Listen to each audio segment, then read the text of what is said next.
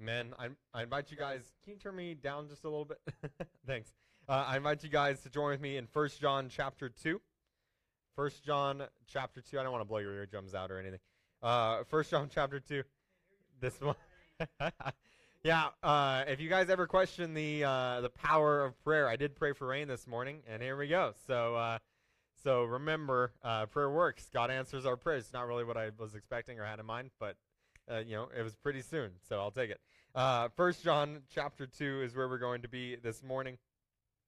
Continuing on our series in First John, as we're we're we're looking at and answering this question: Whose side are you on? That's what the right. That's what John is is uh, asking us in First John. What he's asking his readers, because remember, in, uh, in First John, the reason that John is writing is because he's writing to a church or a group of churches that have experienced this recent split. That a, a large group left the church, and this group left the church because they weren't teaching things that were true about Jesus. And they, they fractured on those grounds. And John is writing to the people who remained, and he's asking them, he's pointing the, painting the picture of these two groups of people those who claim to be Christians but aren't, and those who claim to be Christians and are. And he's painting these two pictures, and he's asking, whose side are you on? Which, which group do you belong to? And that's what he's asking us throughout the book of First John. And we'll continue on our series this morning, First John chapter 2, beginning in verse 18.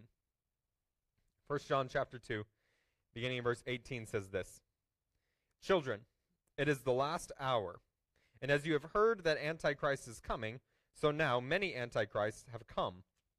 Therefore, we know that it is the last hour. They went out from us, but they were not of us. For if they had been of us, they would have continued with us. But they went out that it might become plain that they are all not of us. But you have been anointed by the Holy One, and you all have knowledge. I write to you not because you do not know the truth, but because you know it, and because no lie is of the truth. Who is the liar, but he who denies that Jesus is the Christ? This is the Antichrist, he who denies the Father and the Son. No one who denies the Son has the Father, and whoever confesses the Son has the Father also. Let what you heard from the beginning, uh, let what you heard from the beginning abide in you. If what you heard from the beginning abides in you, then you too will abide in the Son and in the Father. And this is the promise that he made us eternal life. I write these things to you that those who are trying about those who are trying to deceive you. But the anointing that you received from him abides in you, and you have no need of anyone should teach you, but as his anointing teaches you about everything and is true and is no lie, just as it has taught you, abide in him. Let me pray for us, and we'll get into the text this morning. Heavenly Father, we thank you for your word, that it shapes us and molds us. And this morning, Father, we pray that the name of Jesus would be lifted up. God, that you would stir our hearts and our affections for Christ, God, that you will you will uh, cause us to to see Jesus as he is this morning, God, and I, we pray that you would you would cause us to, be, to, to agree with you and believe that, that Christ, that Jesus is the Christ, that he is who he says he is, that he is the Savior, that he is the Lord. God, we pray this morning that Christ would be lifted up and that we would praise him and glorify and honor him, God. And we pray this morning that because of our time in the Word, you would shape us and mold us further into the image of Jesus, that we would look more like him because of our time in the Word. Give us ears to hear what you're saying to us this morning and hearts that are ready to apply it. It's in the wonderful holy name of Jesus that we pray. Amen. If I were to ask you what is the most important thing about you, what would you say? Right? If I ask what what is the most important thing about you, all of us have some things in our lives. Maybe it's the job that you do. Maybe it's some status that you've achieved. Maybe it's uh, maybe it's your money. Maybe it's you know your your intellect. Whatever it is, all of us have something in our lives that we say this is the most important thing about us. My, my freshman year in college, uh, my very first semester, one of the first classes I took was business math. Uh, and so, you know, it's not like groundbreaking stuff, but I was in business math. And I, I entered this class. I didn't know anybody. Like, like most of the other freshmen in the room, I didn't know anybody else in the room. So I sat down, and I sat next to this guy named Bo. And uh, Bo and I uh, sat through this whole first class, and it was terrible. I mean, it was taught by a, uh, a, a, PhD student and did not go very well. Uh, and so we were we were sat through that whole class together, and we left, and neither of us knew anybody. And so, like like most college freshmen, we're sitting next to someone we don't know. We're thinking, hey, this guy could be my best friend. You never know. And so we we both decide to leave the class, and we we just start talking. We start uh, chatting and having a conversation, and uh, and we start talking about the class and the semester and our our schedule. And, and so let me paint this picture for you. Bo and I are walking, and we're probably about 300 yards from the, the school. We, we haven't made it very far. And in this five to 10 minutes that we've been talking, I've learned that Bo is from a really small town, uh, graduated with a class of 60 people, and I've also picked up on the fact that his social skills are not magnificent. Yeah, and that's that's what I've picked up so far in this five to 10 minute conversation with Bo. Out of nowhere, walking with Bo, Bo says, Guess what my class rank was? And I'm, I'm like, I unprompted, not talking about high school, Is guess what my class rank was? This was the most important thing to Bo. like, to Bo, this mattered a lot. And I said, I don't know. Probably not 60th out of 60 if you're bringing it up, right? Like, I don't, I don't know. What was your class rank? And he goes, I was salutatorian.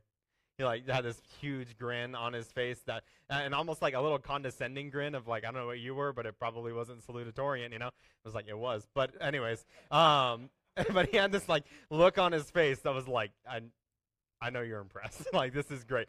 I was salutatorian in high school. Bo and I went our separate ways and didn't become friends. I don't know, like it didn't work out. But uh, but that was the most important thing to Bo, right? That was that was the most important thing in his life. He was at that point his class rank, that's what mattered. That was the thing that he, brought up in conversations. That was the thing that would win him friends. That was the thing that would would uh, get the ladies to like him, right? Like that. That was the most important thing to Bo. That he was salutatorian in high school. All of us have something, some or so a couple things in our lives that we say this is the most important thing. This is this is what tends to come up in conversations when I describe myself. This is how other people describe me. This is the story that I tell. These are the stories that other people tell about me. Like what is the most important thing about you? And and all of us have something in our mind. But here's the truth that I want us to see this morning from 1 John chapter 2. What you believe about Jesus is the most important thing about you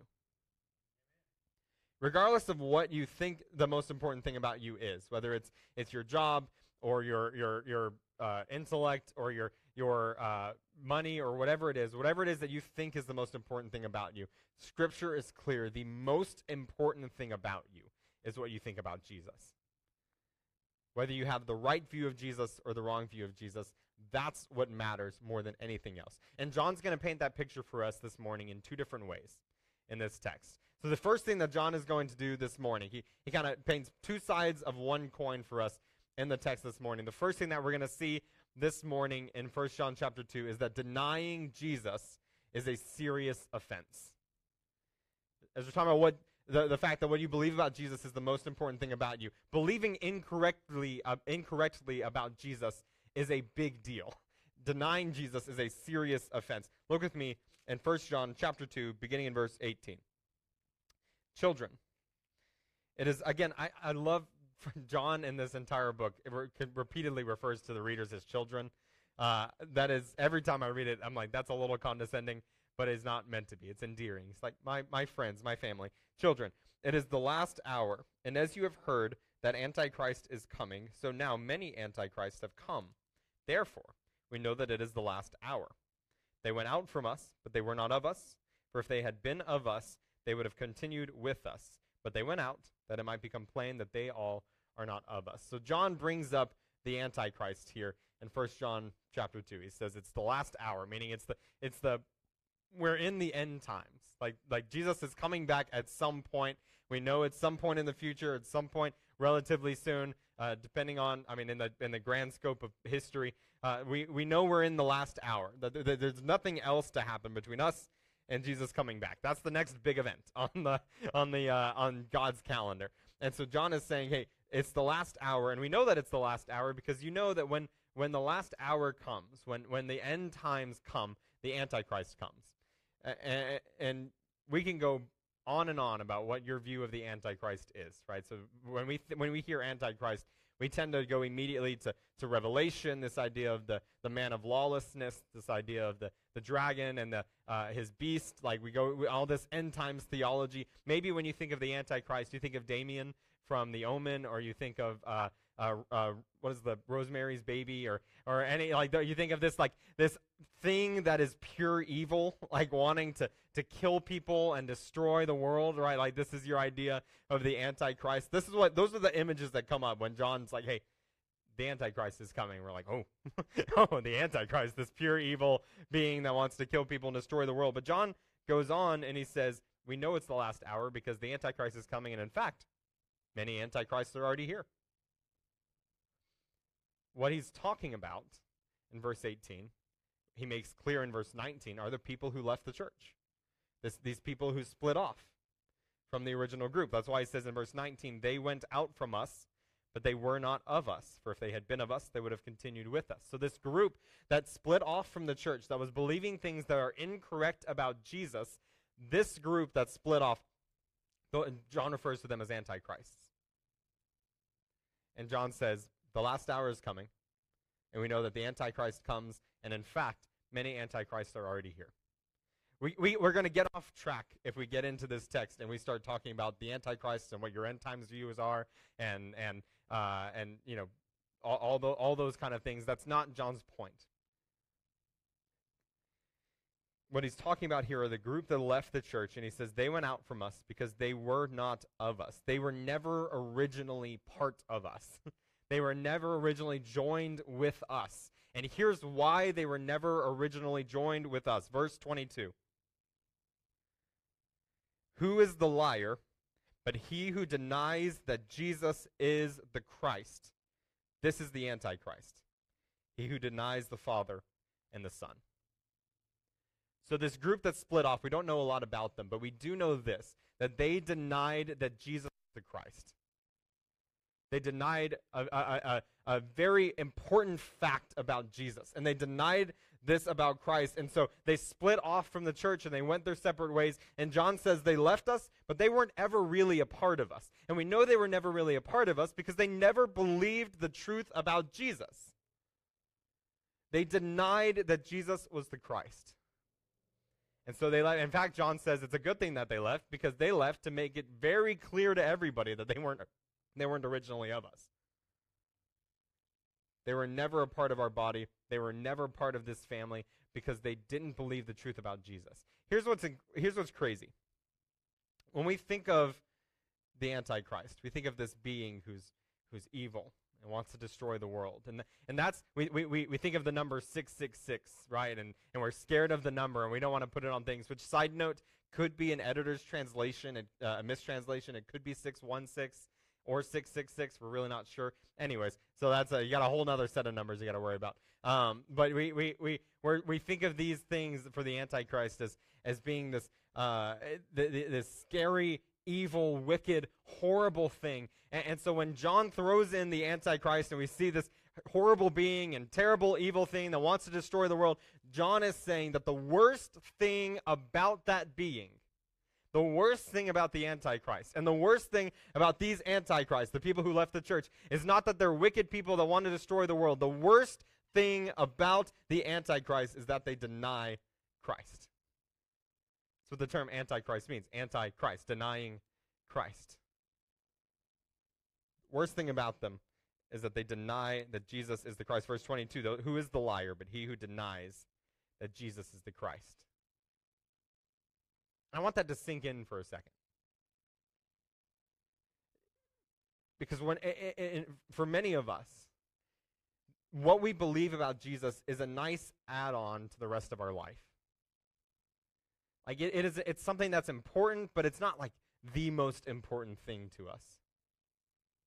And so it sounds off to say that the worst thing about that picture the the worst antichrist that you can imagine. Like whatever your end times view is, whatever the antichrist is, uh, picture how awful that is or picture the people that have left the church and have, have, have harmed the body of believers here and, and, that John is writing to, how bad they are, how awful they are. Like, picture all of that wickedness, all of that evil, all of that devastation and sadness. Picture all of the, the wickedness of the Antichrist. And what John is saying is the real problem with the Antichrist is not that he's a bad guy or that he's doing these bad things. The real problem with the Antichrist is that he denies Jesus. And He wants other people to do the same. That's the biggest issue here.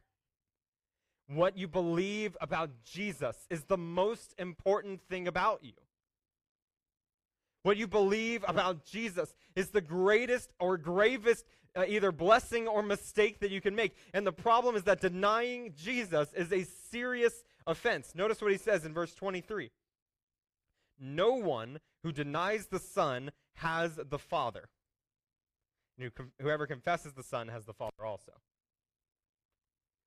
So he talks about these people who have denied Jesus, who have refused to believe that Jesus is the Christ, and he says they do not have the Father. They are liars. What they believe about Jesus is a, denying Jesus is a serious offense. Here's why it's a serious offense. Again, we think about what you believe about Jesus being this simple thing. Like it's it's something you add on to your life. It's a nice thing. When you believe rightly about Jesus, you get to go to heaven. If you be, believe poorly about Jesus, your your eternity changes and you don't get to go to heaven. You get to go to hell, or you have to go to hell. And and that's kind of this add-on thing that you you add to your life. When we view religion, it's this add-on thing, but we don't see it for what it is. That what we believe about Jesus is of the utmost importance. It's the most important thing. And here's why. We talked about this uh, on Wednesday night with the students in Matthew chapter 3. Jesus gets baptized in Matthew chapter 3, and when he comes up out of the water, the heavens open up, and the Holy Spirit descends on Jesus like a dove, and God speaks from heaven, and he says, This is my Son, whom I love, and whom I am well pleased. Later on in the book of Matthew, and Jesus throughout his uh, throughout his ministry he's making these claims that he's the he is the son of god. He's the son of man. He says uh, to the pharisees he says when Ab- before abraham was who lived uh, o- o- almost you know 1500 years before jesus before abraham was i am is what jesus is saying and so he is clearly proclaiming to be divine. He is clearly claiming to be the Son of God. Jesus is claiming these things throughout his ministry. On the uh, there's a later event near the end of Jesus' ministry where Jesus goes up on the top of a mountain with three of his disciples, and and uh, and he's glorified, and Moses and Elijah join him, and they're all hanging out, and and Jesus' face is shining, and his clothes are whiter than anyone could ever whiten them, and the, the he he is, he is glorious before the disciples. And again, the voice from heaven, God speaks from heaven and says, This is my son, my love. Listen to him. And then again, Jesus is proclaiming throughout his ministry, he is the Son of God. He's going to give up his life and lay it down before uh, as a sacrifice for God. And then three days later, God is going to raise him up from the grave. He is proclaiming this throughout his ministry that he is going to lay down his life, and three days later, God is going to ri- raise him up from the dead. And then what happens? Jesus dies on the cross, and three days later, he rises again from the grave. And that is evidence to all of us, to the entire world, that what Jesus said about himself is true. Like God is proclaiming to all of us Jesus is my son. He is the Messiah. He is the Christ. He is the Savior. He is the King of Kings and Lord of Lords. Everything he said about himself is true, and God the Father is affirming it in the resurrection of Jesus. So God is saying that Jesus is the Christ. Jesus is the Messiah, the Lord of Lords, that Jesus is the Son of God, fully God and fully man. God the Father says that that's so. And when we deny that Jesus is the Christ, if we say, well, I just believe Jesus was a good teacher, or I don't even know if he existed in the first place, or he was he's a prophet, he's a good religious leader, he's a good example for us. Or yeah, he's my savior, but I don't know about him, him being God. When we deny the truth about Jesus, what John says is we're a liar. What's worse, John has said elsewhere in the book of First John, we're actually saying that God is a liar. Because we're saying that what he said about Jesus isn't true. And so we're going before the creator of the universe and saying, God, I know what you said about Jesus. I know what Jesus claimed. I just don't buy it. I don't believe it. And I, I refuse to believe it. Denying Jesus is a serious offense. Because what you believe about Jesus is the most important thing about you. The flip side to this is that uh, confessing Jesus is a serious blessing, right? Denying Jesus is a serious offense, but confessing Jesus is a serious blessing because what you believe about Jesus is the most important thing about you. He says this, let's continue on in verse 20. John is writing, and he's not. He's not writing to the group that left. He's writing to the group that stays, and he says in verse 20, You have been anointed by the Holy One, and you all have knowledge. That that idea of having knowledge is uh, probably a throwback to Jeremiah chapter 41, where, where uh, Jeremiah says that uh, in the, when the new covenant comes, all of the people, all of the people under the new covenant will know God. They're not going to have to tell their neighbors, "Hey, you should you should know God," because they're going to know God. Like within the body of Christ, those who have proclaimed the name of Jesus, those who believe in him, we are people who have a knowledge of God. We are people who have a relationship with God. And so John is talking to these believers saying, You've been anointed by the Holy One. You have knowledge. I write to you, verse 21, not because you do not know the truth, but because you know it, and because no lie is of the truth. And he continues, Who is the liar but he, he who denies that Jesus is the Christ? This is the Antichrist, he who denies the Father and the Son. No one who denies the Son has the Father, but whoever confesses the Son has the Father also. Let what you heard from the beginning abide in you. If what you heard from the beginning uh, abides in you, then you too will abide in the Son and in the Father. And this is the promise that he made to us eternal life. So, what John tells his readers, he says, I know you already know the truth. You know the truth about Jesus. You know what Jesus has proclaimed himself to be and what God the Father has affirmed that Jesus is the Christ, the Messiah. Christ is not his last name. I don't know if that was his news to any of you. His, Christ is a Greek word that means Messiah. Jesus is the Messiah, the one who came to save us from our sins. Jesus is the King of kings and the Lord of lords. Jesus is God and man, fully God and fully man, who died on a cross for our sins and rose again from the grave for our salvation. He says, You know the truth. You have heard the gospel. You believed the gospel. You know the truth.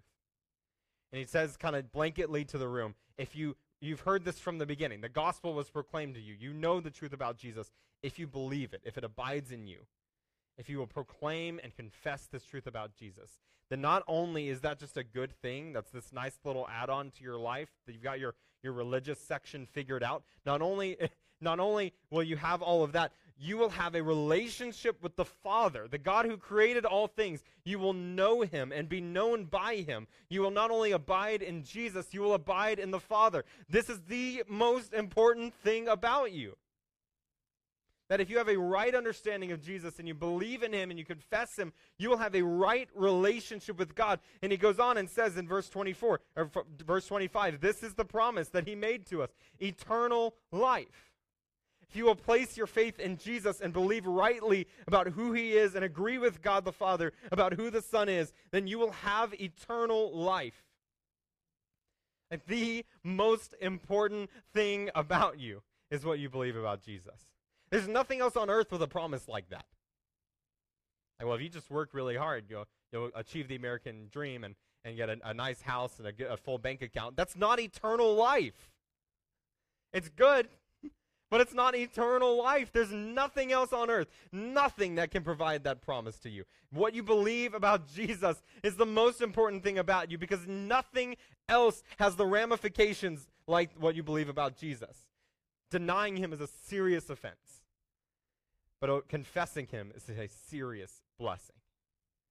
Or you will have eternal life. So he continues on in verse 26. I write these things to you about those who are trying to deceive you. Meaning, these people who have left the church are still trying to teach these people the false things about Jesus, that he's not the Christ. They're trying to get them to deny Jesus. And he says in verse 27 But the anointing that you received from him abides in you and you have no need that anyone should teach you. But as his anointing teaches you about everything and is true and is no lie, just as it has taught you, abide in him. So this idea of anointing probably goes back again to that passage in Jeremiah when it when it talks about the Holy Spirit descending on on people that, that, God gives the Holy Spirit to his people. And so he's more than likely in 27 he's saying you have received this anointing. You've already received the Holy Spirit. And so when he says you have no need for anyone to teach you, uh, this is not, people will take this way out of context and say, well, I see, I don't need to go to church or I don't need to, to, to study or learn because I don't, I have everything I need. Like the Holy Spirit is here. No one needs to teach me anything. Uh, and I, I have everything I need to be taught. His point, again, staying on topic, his point is that you don't need anyone to, to show, share with you the truth about who Jesus is. You already know it. Right? That's what he's saying to this audience. He's saying, You already know the truth about Christ. You don't need anyone to teach this to you. You've already had the Holy Spirit descend upon you, who is encouraging you and reminding you and teaching you and proclaiming to you the truth about the Son. That's what the Holy Spirit does. One of the number one things that the Holy Spirit does on your life is remind you and proclaim to you and uplift and, and proclaim Christ. You already know the truth about Jesus. No one has to reteach you the truth. You know the truth about Jesus. And he says in verse 27 But as his anointing teaches you about everything and is true and is no lie, just as it has taught you, abide in him. You have been taught the truth about Jesus. You have proclaimed the truth about Jesus. Let the truth about Jesus reign in your heart, your mind, and your life be reminded that the most important thing about you is what you believe about Jesus. There's nothing else like it. And there's nothing else of greater importance. And there's nothing else to, re- to revolve your entire life around other than what you believe about Jesus. I, I think we get off track a lot in our lives as Christians when we add Jesus on as a nice accessory.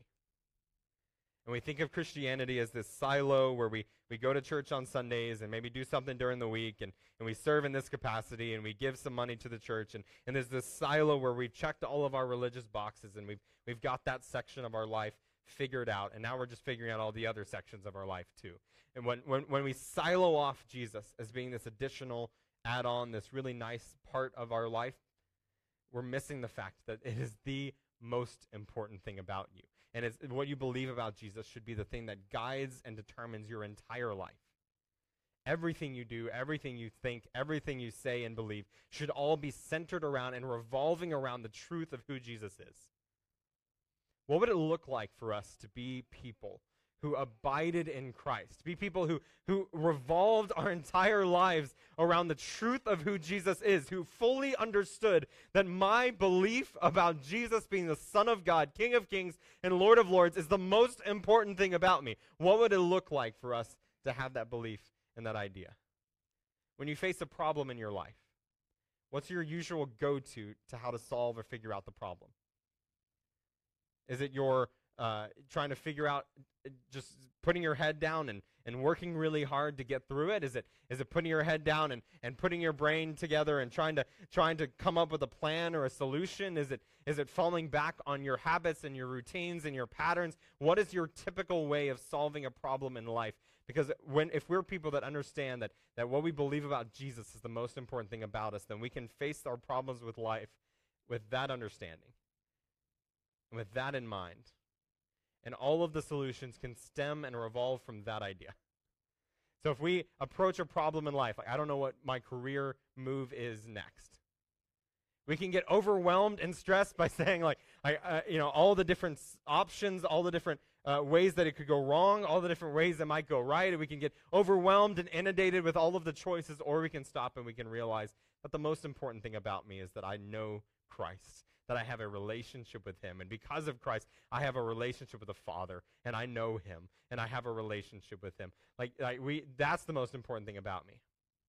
So ultimately, it doesn't matter where I end up in my career. God will take care of that. I can trust him. I can rely on him. I can turn to him in this moment and in every moment. And if I end up in this place, I'm going to glorify Christ there. And if I end up in this place, I'm going to glorify Christ there. And if I end up in neither, I'm going to glorify Christ where I am because that's the most important thing about me. What would it look like for us in dealing with our relationships with other people? Realizing that what we believe about Jesus is the most important thing about us.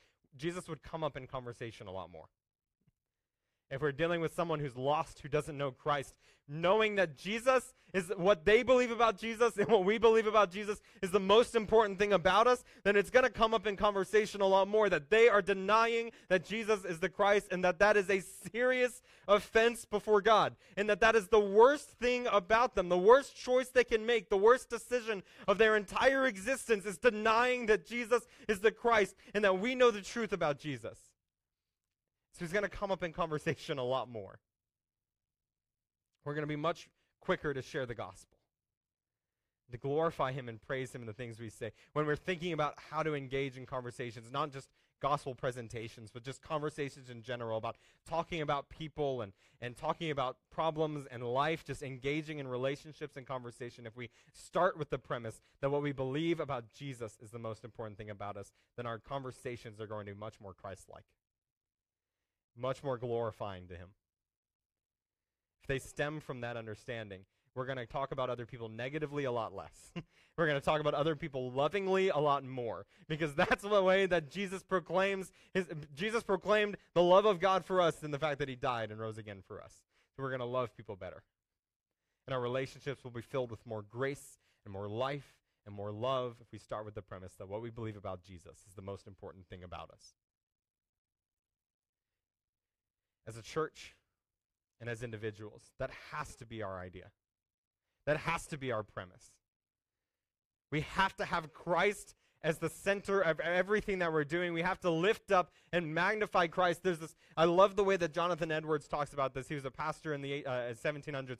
Uh, he, he talks about this the, our spiritual affections being stirred up for the Lord. That there's, there's something in our hearts and our soul that, that looks at Jesus and loves him, that cares for him, that, that is excited about him. And we, I want us uh, to be a body of believers, a church that doesn't just add Jesus onto our lives, that, that checks off this religious box and does things because they seem like good biblical things to do, but we would be a people and a church that does things because we are in love with Jesus. And we acknowledge that Jesus is the most important being in the universe, that he is the most important thing to us, and that, that what we proclaimed about him is the most important thing in our lives. And we can revolve everything around that. Our church would be gloriously glorifying to the Lord, and our lives would be glorifying to Jesus. If we began and ended with the premise that we want to have a right understanding and belief about Jesus, know who he is and what he's done for us is the most incredible, amazing, and glorious thing. If you're here this morning and you've never placed your faith in Jesus, you've never believed rightly about Jesus, then hear what John is saying this morning that that is a serious offense. If you've never trusted in him as Savior and Lord, if you've never trusted him as King, if you've never believed that he is fully God and fully man, if you've never uh, agreed with the Father about who he says the Son is, that is a serious offense. And I want to give you an opportunity this morning to, to come to an agreement with the Father, to say, God, I, I recognize that I'm a sinner. I recognize that I've disagreed with you and fallen short of you and denied you. But God, I agree with you this morning. I believe in Jesus as Savior and Lord, as King of Kings. I believe. So, in just a second, I'm going to pray and we're going to sing. And while we sing, I'm going to be standing right here. If you're, if that's you, you've denied Jesus, you've never trusted in Him, and you, you're on the wrong side of uh, agreement with God, then what I would encourage you to do, I'd love for you to come up here. I'll be standing right here. Love for you to come up here. I'd love to pray with you and talk with you after the service about what it means to agree with God about Jesus. If you don't want to come up here, that's fine. You can go to the back. We'll have people who love to talk with you more about agreeing with God about who Jesus is, or just talking with you more about who Jesus is, what the Bible says about Christ. And if you're here this morning, you've believed in Christ, you've accepted him, you've followed him, like let that be the most important thing about you.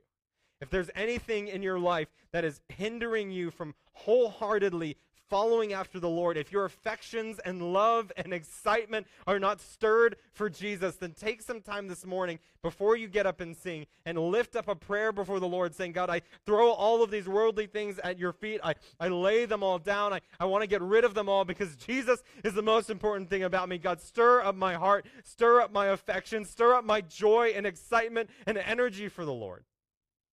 And lift that prayer up before Him and then stand and sing with excitement and energy for Jesus. Let me pray for us. Heavenly Father, thank you for who you are and for what you've done. I thank you for sending your son Jesus to die on a cross for us, God. And I thank you for, for the glorious good news of Jesus, that he is the King of kings and Lord of lords. He is the Savior. He is our ruler. He is God. And God, I pray this morning that, that the name of Jesus would be lifted up. That the name of Jesus would be lifted up in our minds and in our lives, God, that we would agree with you about who Jesus is. And we would boldly proclaim who Jesus is. and we would love people like Jesus loved them, that we would speak with people like Jesus spoke with them, that it would be the most important thing to us. God, that we would have affections for Christ. Father, I pray for anyone here who doesn't know you, who doesn't have a relationship with you because they've denied who Jesus is. God, I pray that this morning would be the morning that they come to know you. That they would have knowledge of you, that they would have a relationship with you because they have come this morning to agree with, with you about Jesus. So, God, I pray that every single person in this room would leave this building, leave through those doors, agreeing with you about Jesus, having a relationship with you, and, and, and receiving the promise that you have guaranteed to us eternal life. God, we love you and praise you. It's in the name of Jesus that we pray. Amen.